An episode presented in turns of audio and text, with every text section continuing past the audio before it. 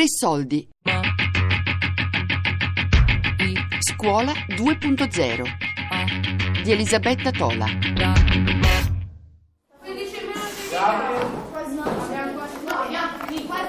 Ok, allora mi sembra di capire che siamo agli ultimi ritocchi. Quindi, prima, che- prima di cominciare a guardarli insieme, mi raccomando, rileggeteli. Ok? Mentre i tempi, mi raccomando.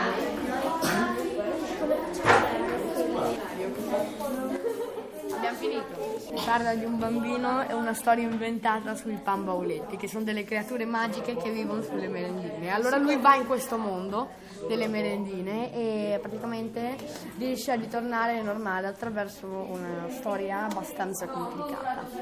Sì, l'abbiamo inventata noi. Noi scriviamo spesso col computer, anche se a volte utilizziamo i quaderni come tutte le classi normali. Abbiamo un dispositivo chiamato Google Drive che è una piattaforma che è molto noto su cui mandiamo i compiti ai nostri prof e facciamo anche alcune verifiche come quella recentemente di Epica che abbiamo svolto su Google Drive.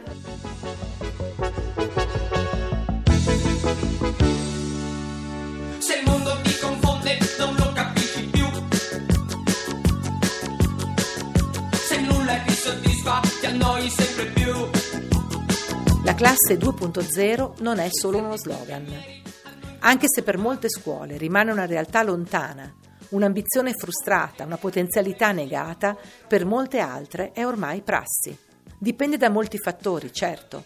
Materiali come la disponibilità degli strumenti, le lavagne, i tablet e i computer per tutti, ma dipende molto anche da chi fa scuola. L'insegnante è il regista della classe 2.0 e quando accetta questa sfida deve ripensare il suo ruolo, accettare di mettersi in gioco in modo molto diverso dalla scuola tradizionale. In una scuola media, tablet e computer sono di grande supporto per rendere la classe un gruppo che collabora e produce insieme, invece che un insieme di individui che lavorano ciascuno al proprio compito. il, la- il fatto di avere un ambiente su cui si lavora ed è lo stesso identico ambiente a scuola e a casa fa sì che in realtà il tempo della classe è esteso anche a casa senza che ci sia l'idea del compito a casa. Quindi in realtà la consegna è la medesima che abbiamo sia a scuola che a casa, quella di eh, elaborare un testo, quella di manipolarlo, quello di modificarlo, quello di cambiarlo, quello di cambiare il sistema dei personaggi, insomma con anche modalità di scrittura creativa anche delle più semplici, però ecco eh, la possibilità comunque di cominciare in classe e finire successivamente, riprendere in classe è una delle caratteristiche del digitale e del cloud eh, uniche, eh, nel senso che veramente permette di lavorare su quel pezzo, su quel testo, senza più dei confini spaziali e temporali. Quindi i veri confini alla fine diventano gli obiettivi didattici e eh, il processo di apprendimento degli alunni. Possiamo confrontarci, Unire le idee, cioè unire le idee, fare dei pezzi migliori, possiamo inserire delle immagini, fare eh, migliorare tipo la scrittura, eh, anche i pezzi anche i pezzi, i testi. Anche i testi vengono meglio. Anzi, Chrome che gli iPad. Per la scrittura usiamo soprattutto Chrome perché insomma ha una funzionalità migliore. Tablet li usiamo o per alcune applicazioni o quando si esce dalla classe, fare interviste al parco alle persone, eh, costruire poi testi o dati su, su questi dati che vengono raccolti, uscite didattiche, mappe concettuali, foto, registrazioni e via dicendo. Quindi sì, diciamo che avere il misto, il modello misto ci aiuta proprio perché poi ogni device a seconda del tipo di competenze che vogliamo fare sviluppare o di esercizio e- o di attività che vogliamo far fare ai ragazzi. Insomma.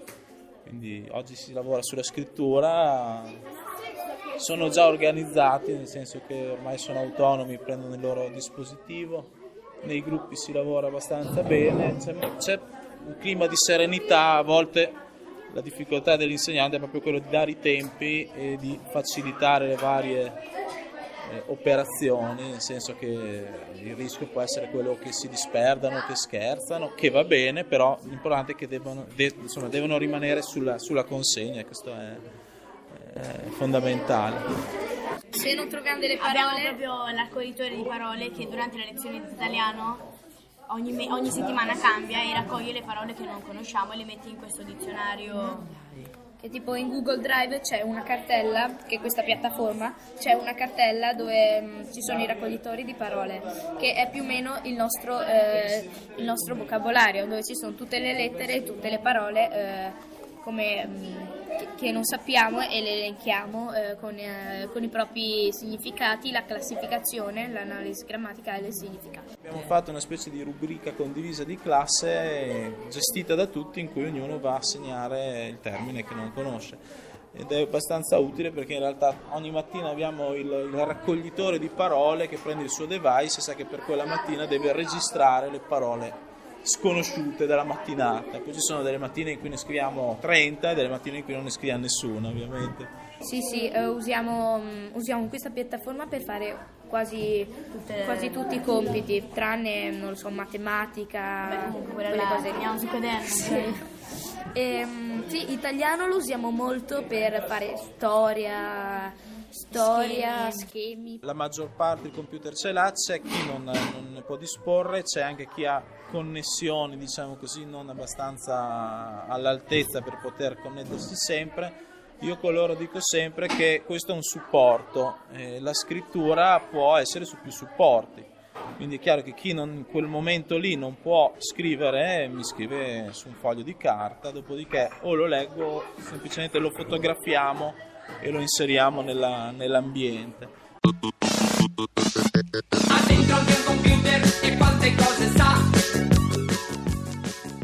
C'è chi teme che le nuove tecnologie riducano le competenze, che siano alternative agli strumenti tradizionali e necessari, come la scrittura, la capacità di correggere, di rileggere, di concentrarsi. Molti insegnanti invece pensano proprio il contrario e usano da anni le tecnologie per potenziare la capacità di scrivere e creare dei propri ragazzi, puntando sulla collaborazione, sulla forza collettiva piuttosto che sulla competizione individuale e lavorando molto anche sui meccanismi di revisione dell'errore e di continua rielaborazione della conoscenza acquisita.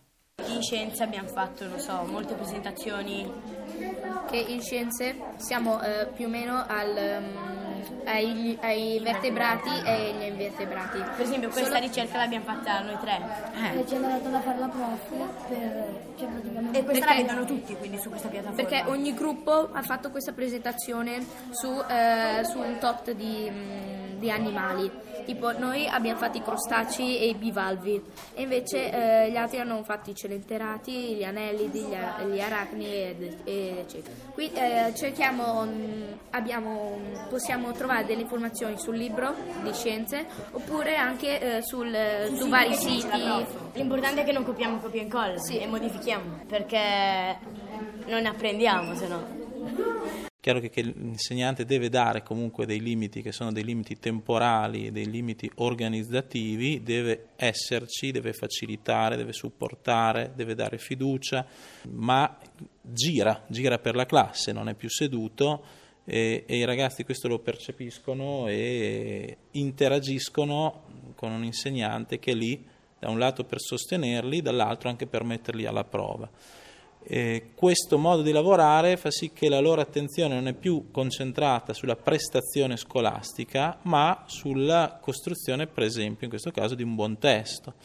Eh, e questo li aiuta a migliorare, perché in realtà a scrivere si impara scrivendo, c'è poco da fare, e anche rileggendo, rileggendosi, leggendo anche i testi degli altri. Anche questo è un aspetto importante, nel senso che sempre questo ambiente di scrittura permette di moltiplicare i lettori, mentre normalmente un alunno fa il tema e sa che questo tema è letto de- dall'insegnante e quindi in qualche modo lo, mh, c'è una sorta di destinatario fittizio che spesso non corrisponde col destinatario, diciamo così, del testo, qui loro sanno che a meno che non siano testi personali che loro condividono singolarmente con me, loro sanno che sono anche lettori, quindi possono leggere i testi degli altri, possono eh, in qualche modo anche commentarli, suggerire miglioramenti.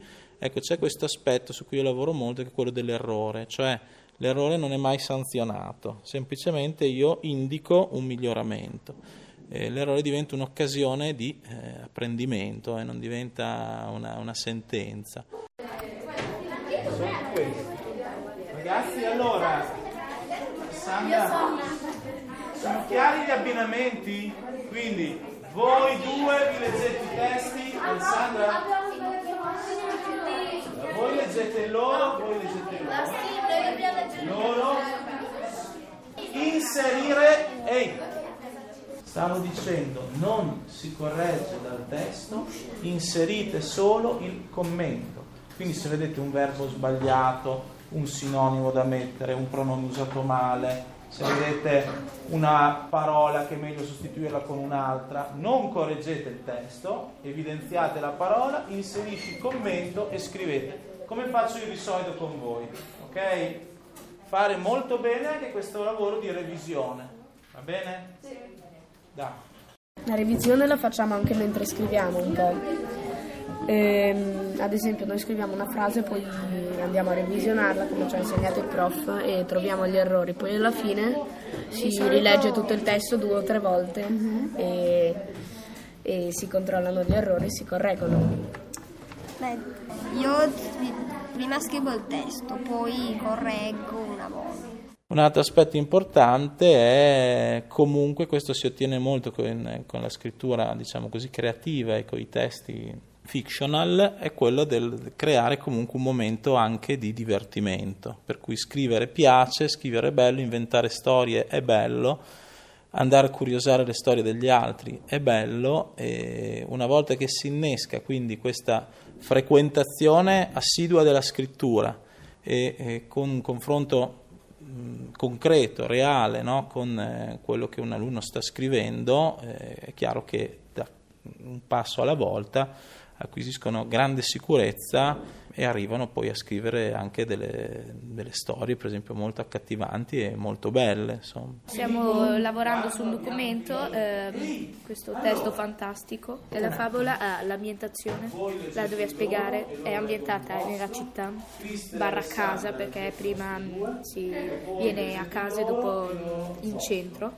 Dopo i personaggi sono Luca, Giallodovico e Giallupo e, mm, e anche due clarinetti e un flauto il fatto impossibile di questa, di questa fiaba, ehm, di questa favola, diciamo, sono che gli strumenti prendono vita.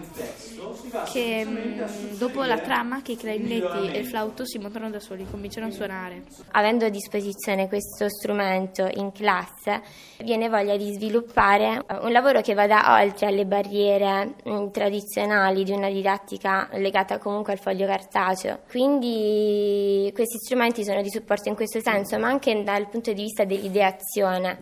I ragazzi, anche nella fase scritta, nelle prime fasi di lavoro, andavano su internet e ricercavano delle immagini che li potesse aiutare a ideare il processo e gli elementi che loro hanno creato, non solo le scenografie che loro hanno costruito, le hanno costruite tramite la LIM, hanno creato degli scenari in classe, si è ricreata una situazione che non sarebbe stata possibile se non ci fossero stati questi strumenti. Questo non è più il futuro, cioè cioè è, è, il presente, quindi una scuola che comunque non abitua gli alunni a gestire anche questi strumenti e soprattutto a gestire la comunicazione in rete, gli ambienti digitali, è una scuola che non prepara gli alunni a, alla realtà in cui viviamo. Quindi il rischio è sempre che quello che percepiscano queste cose come il paese dei balocchi, per cui alla fine la tecnologia serve per giocare e tutto il resto è noia perché non tocca studiare. Invece la tecnologia serve anche e soprattutto per aggiornarsi, informarsi, creare informazioni, creare modelli, creare... e tutto questo man mano che loro lo capiscono, man mano diventa naturalmente un bagaglio delle, delle loro competenze. Insomma.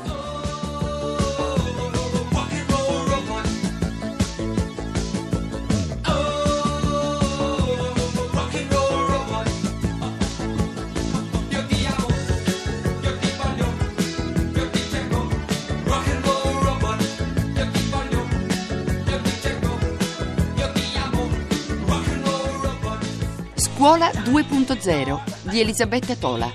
A cura di Fabiana Carobolante, Daria Corrias, Elisabetta Parisi e Lorenzo Pavolini. Podcast su radio3.rai.it.